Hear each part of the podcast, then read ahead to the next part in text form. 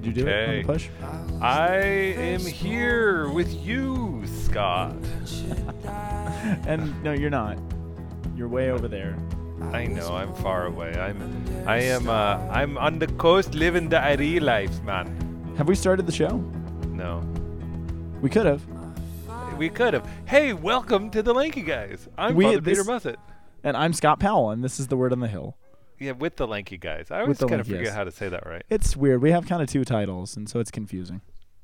It is confusing. It is the Man. title is the word on the hill, and we happen to be the lanky guys.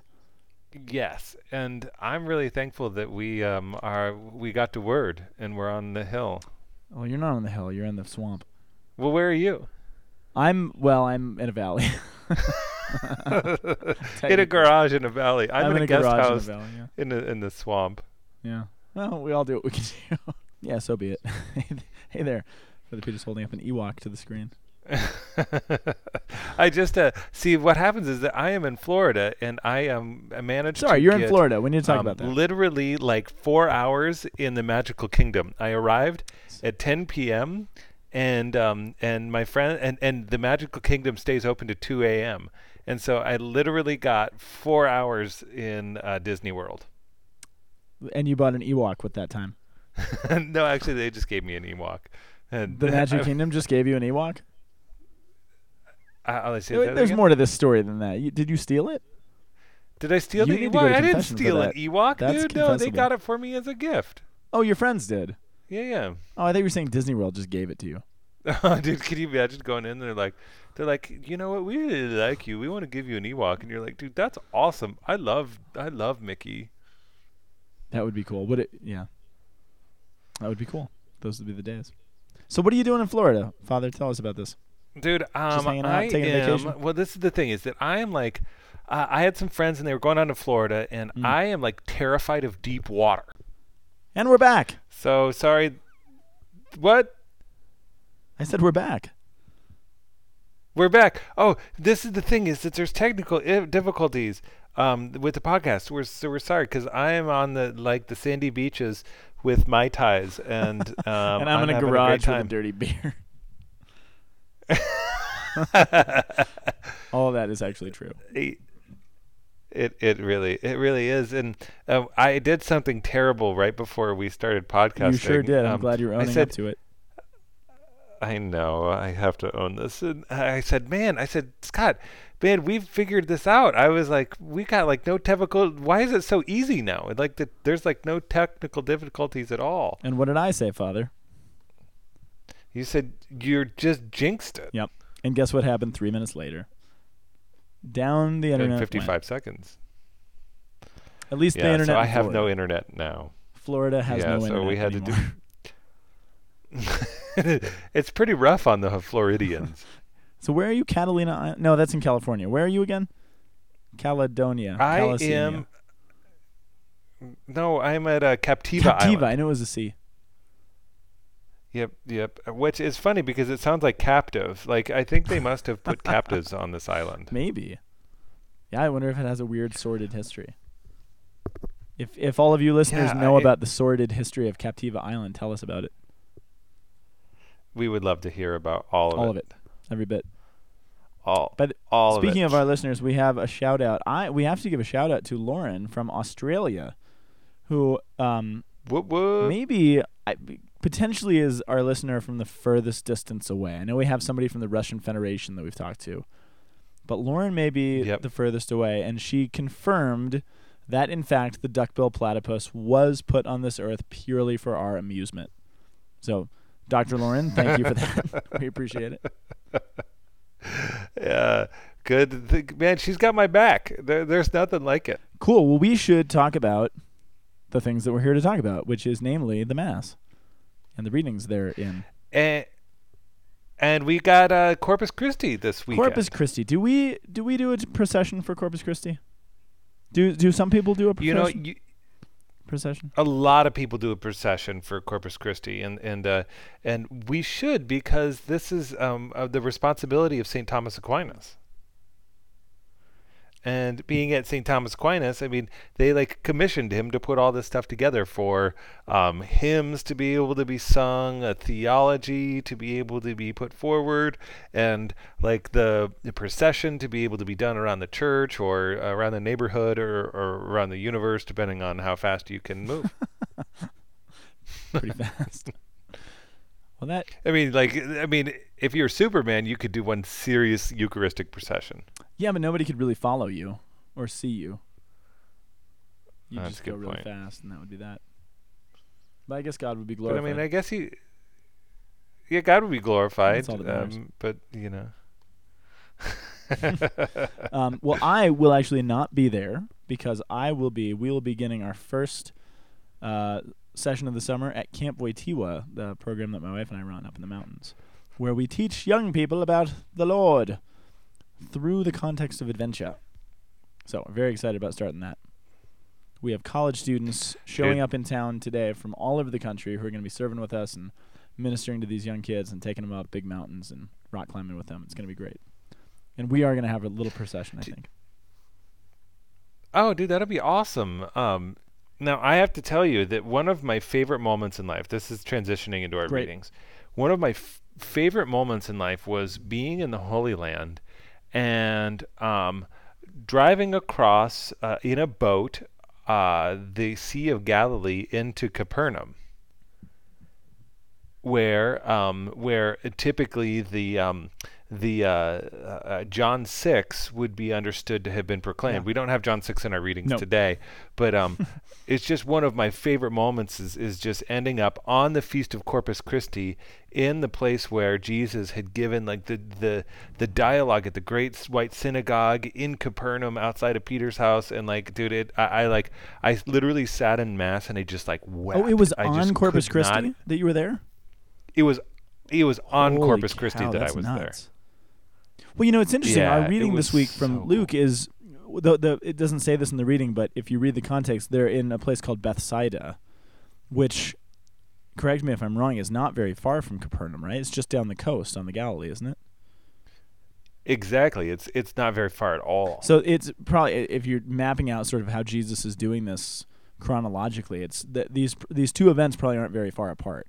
The, the reading this week, the gospel reading, is when he multiplies the loaves and fishes, which is probably pretty close in proximity to the John six proclamation of, you know, eating my blood, my body, and drinking my blood, which is cool. because that's how Jesus rolls. What Yeah. That's how Jesus rolls. He That like, is how he rolls. Um, he you? you know, he like he'll teach you about something and then he's going to show you something or he shows you something and then he teaches you about it. I mean, it's one of those two. That's really cool. Well, yeah, that's that. Traditionally, it's always been understood that Jesus, the way he works is through words and works. His words explain his works, and his works give give life to his words. It's a it's kind of a neat way to look at the Gospels. Word up. Word and works up. It's if you guys Oh. are well, never mind. I'm having a I'm having a tiny bit of a hard time hearing Father Peter. You guys should be able to hear both of us fine, but I don't know how well we can hear each other. So, um, sorry if we have Yeah, pauses is- in between our is conversation. Is that better me, having you hear me here that way? Yeah, it's fine. It works. Yeah. It's Vex, Yeah, it, it's just it's technological technological difficulties. which we don't have anymore because we don't have technological problems, right? I'm sorry. I'm not going to keep going. Thanks I, feel I for- should I should stop. It's just that you I, I, once you say something like that, we're done. I know why, dude. I fully jinxed it. I mean, I have like, I and and basically, I I killed the internet for the whole house, and there's. Yeah. I'm gonna go need to offer bread and wine. Yeah. You might have to. Wait, what did you say? I just agreed with it, but I didn't actually hear you. I said I'm gonna have to go offer bread and wine now. Oh, in mass. Um, i- i- in ato- yeah, in atonement for my sin. Good. And I will give you a tenth of everything I have. oh, see, there we go. Welcome to our first Welcome reading first from reading. Genesis 14. All right, Genesis 14. It's this reading about this mysterious weirdo guy named Melchizedek. And this which dude i was talking with somebody and and they were they were speculating that there's potential that melchizedek is um, uh, received the blessing from Noah. That in fact uh, he's like one of the three sons of Noah, either Ham, Shem, or Japheth. Well, it's not um, it's not mere speculation. I mean, the one of the oldest traditions, both of Christianity and Judaism, suggests that Melchizedek was Shem. And I think there's a lot of there's Dude. a lot of reasons for that. But the a lot of every early church father who was trained in Judaism um, that I can think of believed that it was Shem. And actually, there's all these Jewish writings, and it was it wasn't unanimous among ancient Judaism, but there's all these Jewish writings that just take for granted that oh, obviously Melchizedek is Shem. It was kind of a, a really well known and really well established tradition that I personally believe. I, I think full, wholeheartedly that Melchizedek was Shem because it actually makes a lot of sense. The, there's only three places in the entire Bible where this guy Melchizedek is mentioned. So he's mentioned here in, in Genesis 14. He's mentioned in Psalm 110, which is the psalm that we have today. And then he's mentioned later on in Hebrews chapter 7, which is kind of a little commentary um, in the New Testament on who Melchizedek was. But it's it's interesting. So if, if you kind of take the, the setting, what's going on here, this um, in Genesis 14, what's just happened. So you're, you're getting the story of Abram, and Abram, remember, he was this guy. God called him to leave his homeland and leave his leave his kin and his land, and go to this land that he was going to show him as he traveled. And so this huge act of trust and of faith. So Abraham starts moving. He's got this um, nephew named Lot that's causing all kinds of trouble for him. Lot eventually chooses this plot of land um, over in the the region. He, he did he get a good lot? Ah, I was gonna say he's a lot of trouble. Ah. Oh, dude! The, with a name like Lot, seriously, a lot is gonna happen. There's to a you. lot of potential for pun. oh. Anyway, so there's Lot, and he's living on his land, and a war breaks out between, I forget how Genesis says it. I think it, it was seven kings who were waging war against five kings, or something like that. So this basically World War One breaks out in uh, what will now be the Holy Land. And Lot gets caught right in the crossfires, and he's caught in the middle, and he's taken captive. So Abram has to deal with this, and he has to get Lot out of trouble. So Abraham takes up, which is obviously a sizable group of people that he must have with him in his party and his household, because they gather a little army together and they wage their own war against all of these kings who are warring against all the other kings, and he basically wins the First World War and he defeats everybody. And it's kind of it's if you think about it, it, you know, we read past this because we're like, oh, it's Bible times and weird stuff happens. But it's kind of weird. Abraham wins this huge battle against all these kings in the world. And as soon as he does this, so if Abraham, if Abram, his name isn't changed to Abraham yet, but if Abram has just defeated all these kings who were fighting against all these other kings, then what would that make Abram? the king of the world. Yeah, the king of the world, the king of the kings, right? But what happens as soon as he wins this battle against all these kings? He, uh, this guy named Melchizedek, this mysterious figure named Melchizedek, who was called King of Salem, comes out and Abram offers him a tenth of everything. He gives him a tithe, basically. Um, in the book of Hebrews, when you get kind of the commentary on this story, Hebrews makes it clear, and we all know this. A tithe, you know, before it was it had religious connotations. We talk about tithing and mass and stuff, but before it had religious connotations, Yeah. it's something that you would do to a king. It was like paying a tax to a king who was in authority over you to kind of guarantee that king's protection. So you would give them a tithe. And Hebrews makes it clear you would only tithe to someone who is greater than you are. So Abram, after he has defeated all the kings of the world, gives a tithe, a tribute to this other king, which means somehow Melchizedek, this- this mysterious figure, is bigger and more powerful and somehow higher up than Abraham, even though Abraham just defeated all these kings. So he's bigger. Now, think about this. We know that the word Melchizedek is actually not a name. And we know that because if you know Hebrew, but also if you don't know Hebrew, the book of Hebrews kind of gives you an insight. Um, the word Melchizedek means Yeah. literally king of righteousness. Melchi uh, means king. Hold on. So so you're trying to tell me that this Melchizedek's name is not actually Melchizedek's name? I am trying to tell you that. Because the word literally Dude, means this is absurd. I've never heard I've never heard anything so Have radical. you not? Are that. you being sarcastic? Really, you really haven't? No, I really haven't. I mean, like I, I, I was always confused because they said, "Well, this dude's like name is uh, uh, th- this guy is Shem, but he's actually Melchizedek." I was like, either somebody's schizophrenic or he had some sort of weird mission change, Right. or like, No, here's how it makes sense. So the word zedek, zedek is the Hebrew word for righteousness.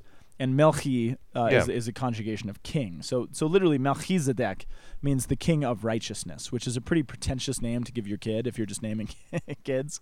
This is the little king of righteousness. I mean, it's obviously a title. And it, you know, we know that kings will often take on well, think of our popes for Pete's sake. So, you know, Joseph Ratzinger was the given name that his parents gave him, but then he took on the the, the title Benedict the Sixteenth, and John Paul II, you know, was Karol Wojtyła. And you know, so so we have kind of this tradition of, of people in great authority taking on names, and kings would do that too. They'd take a Yeah. throne name. So Melchizedek, we already know that's not a name. It means king of righteousness. Um, the only other, so if you know the whole story of Genesis and this running theme of the firstborn sons who are supposed to be kind of the heads of the family, there's only one firstborn son in this whole history of a bunch of lousy firstborn sons. There's only one firstborn son who is called righteous. Do you know who it is? No, I, I have no idea. Maybe I mean no, no, I don't. I'll take an educated guess. I was going to say David, but I, I don't think that's well, way right. prior to that, it was Shem. Shem was the only firstborn Ah. son who was called a righteous son. And now all of a sudden you got this guy named King of Oh. Righteousness. If you do the math based on how long Genesis says people were living, Shem could have uh, um, could have been alive by this point. And if this Melchizedek figure is king over everybody, I mean, think about this. Noah, after the flood, Noah and his family are the only people left. Noah passes his son passes his blessing as the father of all of humanity onto his firstborn son Shem, which means Shem, because there's nobody else on earth at the time except for his dad, is the king of the earth. It's the king of everybody. So there's nobody more powerful than Shem. And that means if Abram has just defeated all these kings, there's still somebody greater than that, which would be Shem. And again, if this is a title, Melchizedek, the king of righteousness, again, th- these things all kind of make sense. The other interesting thing, one of the themes of the book of Genesis, at least the beginning part, is the passing on of the blessing. Everyone's concerned about who's getting the blessing from whom. The last time Yeah, I mean that's the that's the whole of scriptures. I mean, really, when we're looking at it, Yeah, Yeah. it's huge. And the last time you see the blessing mentioned in the book of Genesis is when Noah gives it to Shem. And then there's actually silence on it for a Mm. while until you have this guy Melchizedek mysteriously giving a blessing to Abram. So there's a lot of reason to believe that this this could be the case. Why does this all matter? Well, it matters once you get to, to the book of Hebrews. And Hebrew what Hebrews is doing is saying Jesus is a priest in the order of Melchizedek.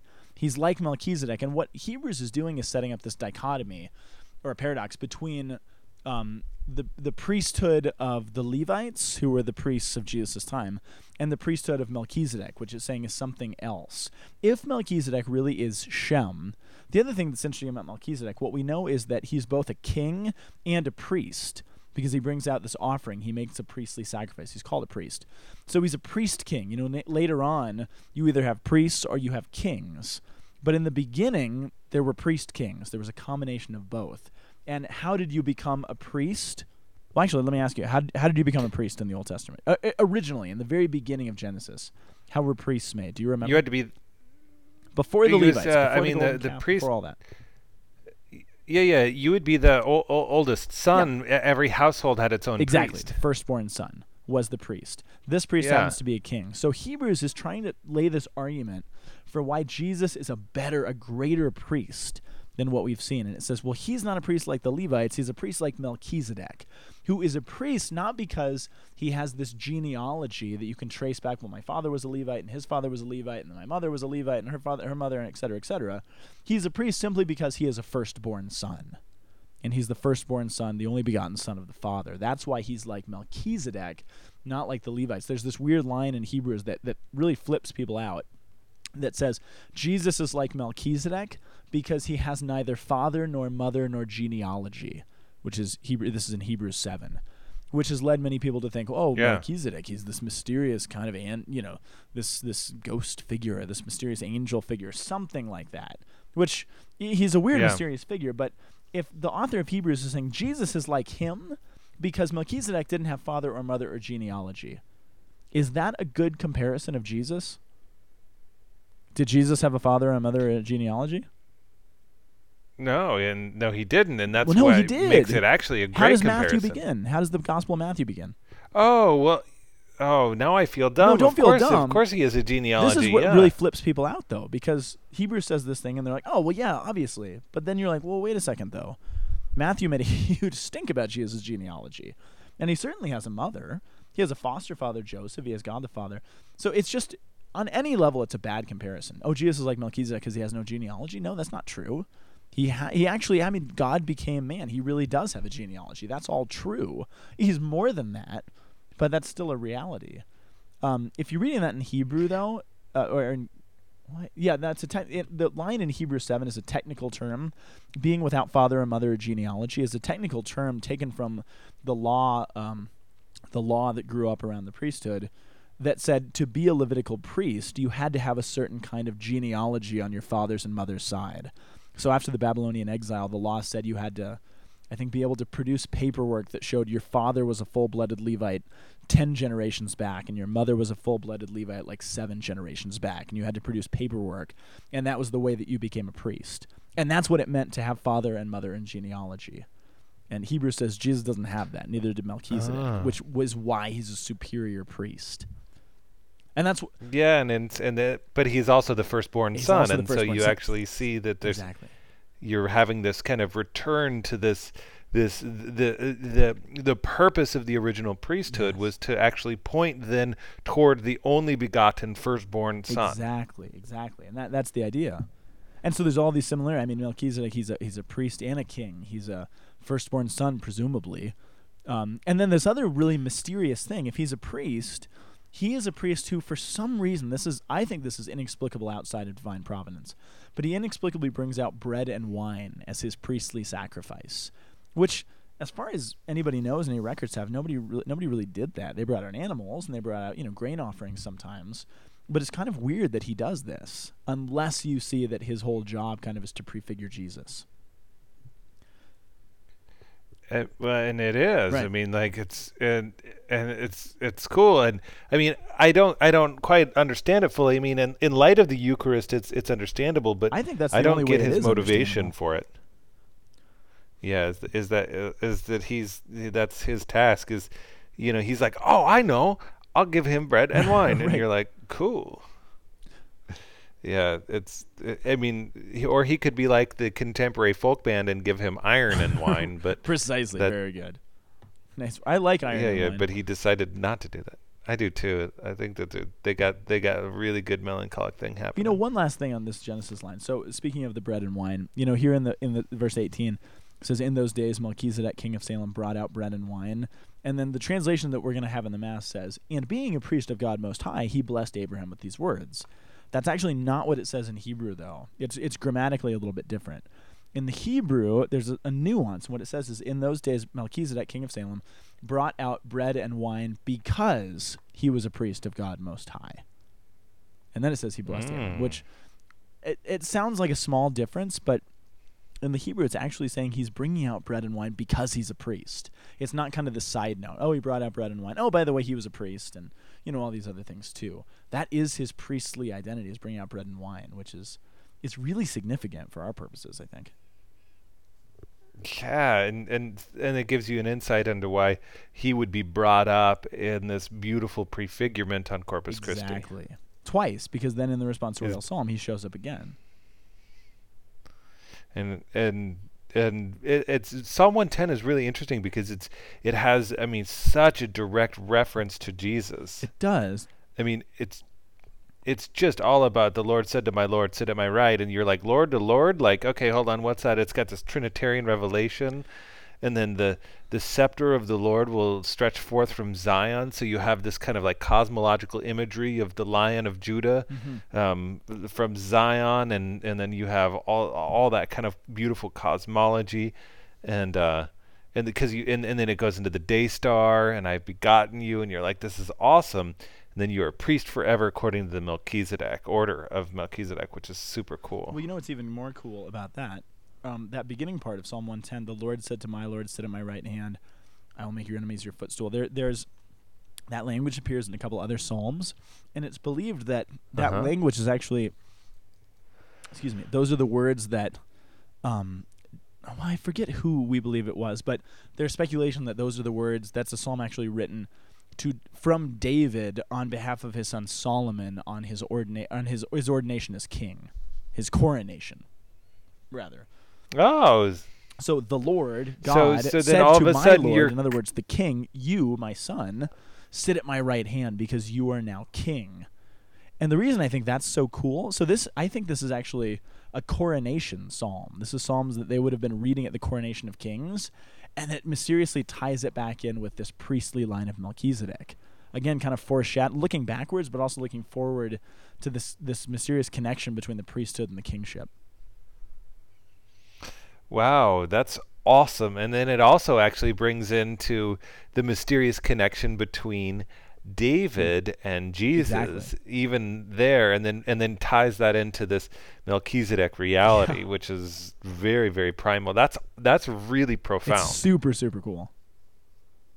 Yeah, it's a, there's so well, much in that well psalm. done on the mimesis. What? Yeah. We must keep moving. Move, move. We will. Move, move out of the way because we have First Corinthians. Yes, we do. Sorry, I just snorted into the, into the microphone.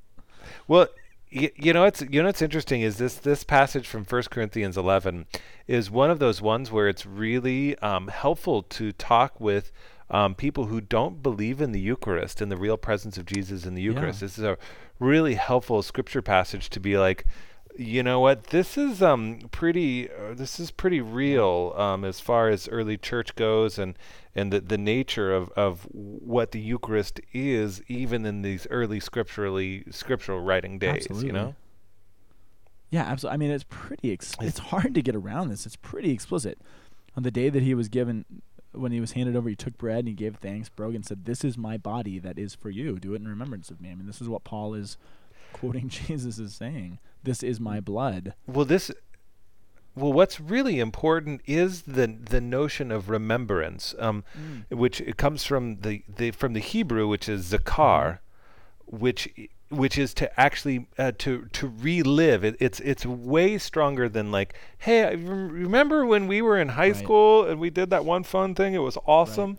Like, no, it's it, that, that, that's a really poor understanding of what remembrance is. Remembrance is this notion that we are actually entering into the reality of that moment. And, and we get that from passover. Passover is kind of like um, in judaism is this super strong experience of zakar we are we're actually going into that moment because it's so profound it's eternal. And Yeah. so when he says do this in remembrance of me um, we have it in memoriam in latin is the technical And term. And so, anamnesis in Greek. uh, do the anamnesis w- exactly and so the, it, it's saying y- no you're entering into this reality and so so it's it's not just uh, uh, soft Yeah. it's it's really strong yeah, you're actually saying there. you're That's going the to that meal yeah which is crazy. Yeah, it's crazy it's cool. I, this is crazy this is crazy this is this is crazy. Wait, what is that from?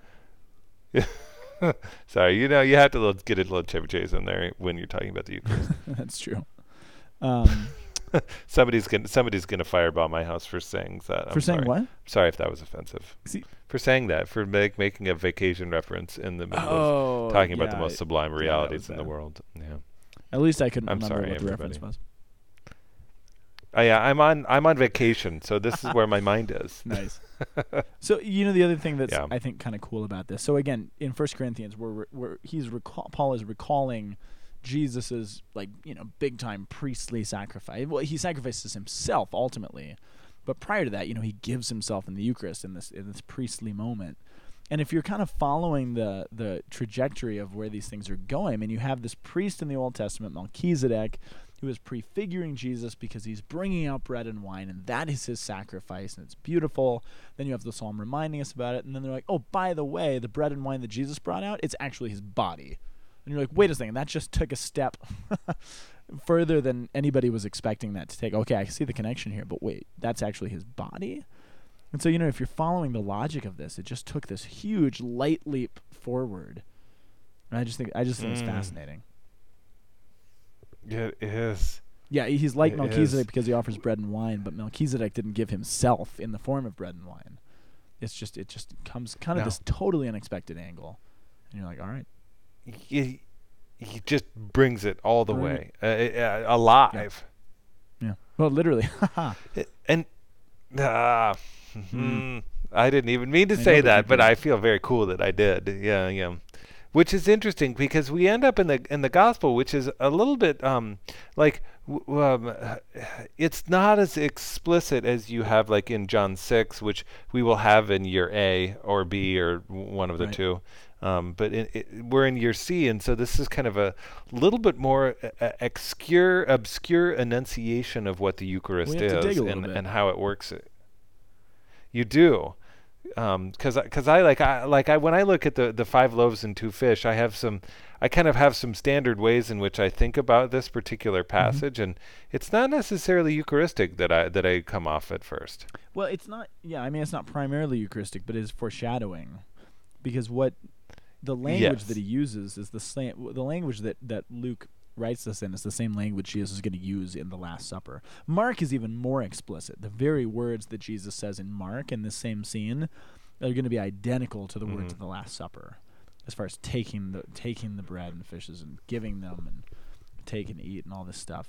It actually is kind of cool. There's there's I think a really neat line here because it is a foreshadowing of the Eucharist, but I think even even more profound. Well, no, not more profoundly, but in another way, it's a it's a foreshadowing of the priesthood specifically, who is going to be the ministers of the Eucharist.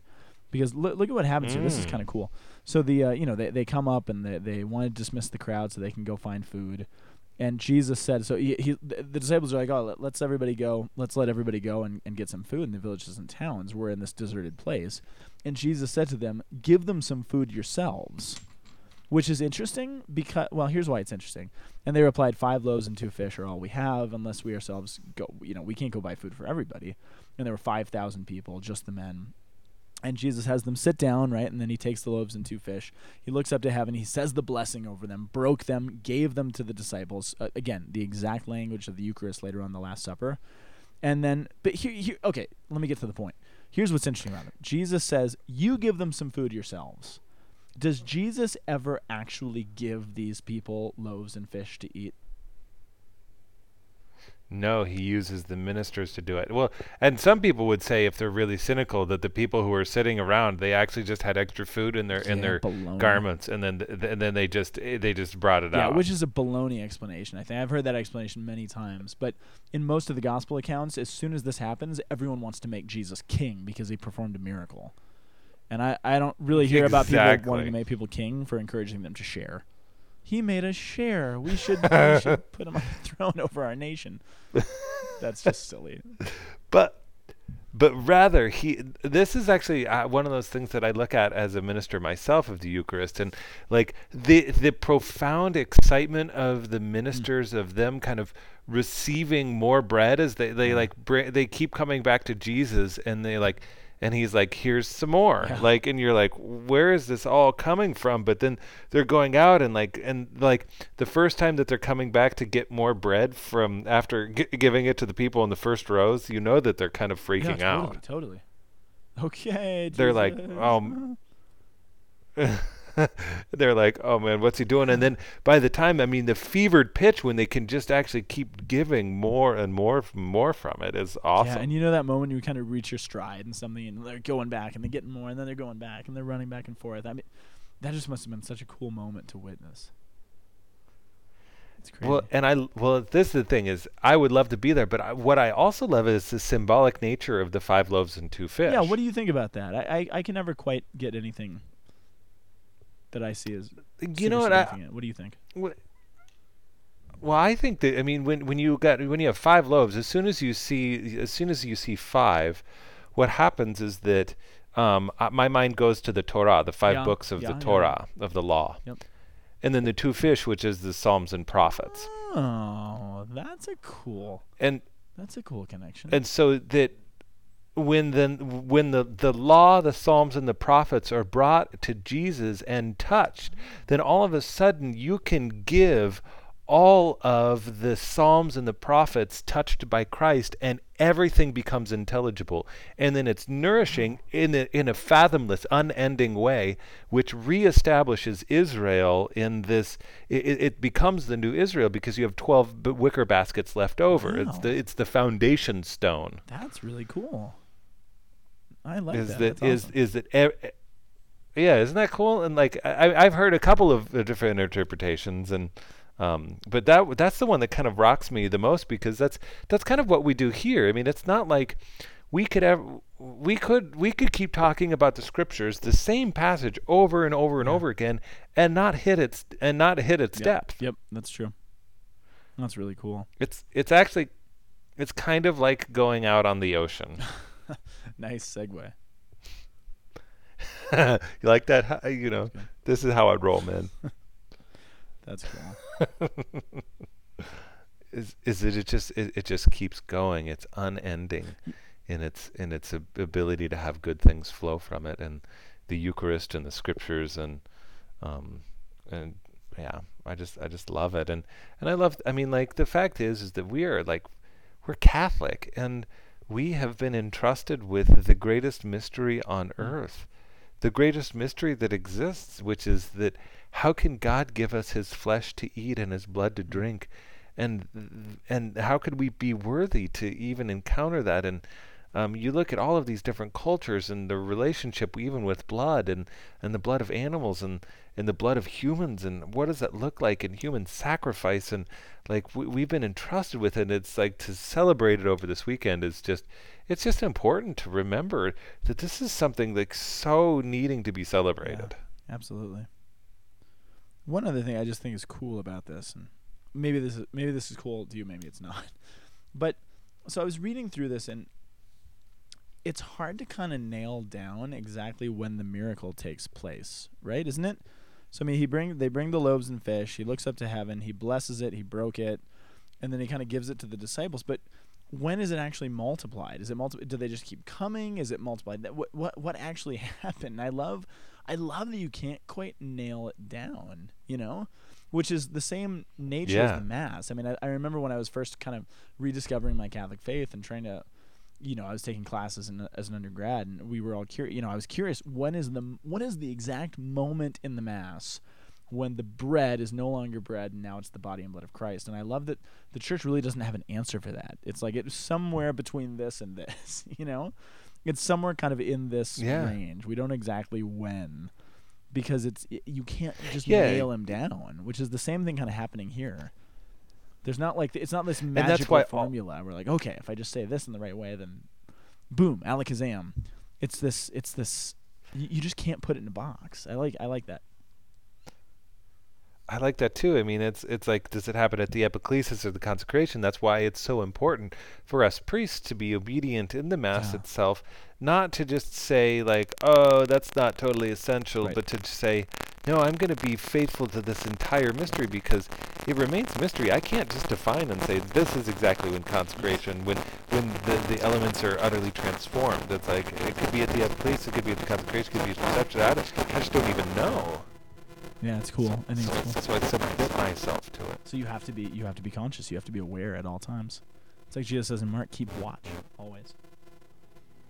You never know. Dude, dude, you never know. We'll keep watch. While we're out there. Send us your shout outs at Lanky Guys at thomascenter.org. Have a great Corpus Christi, and thanks for listening. We will see you next week. We will see you next week. God bless you. Bye. I'm from the Florida man. From my garage. And the garage. Okay, bye. The Word on the Hill is a production of the Aquinas Institute for Catholic Thought here in beautiful Boulder, Colorado. www.thomascenter.org. You can also send us an email at lankyguys at thomascenter.org. See you next week.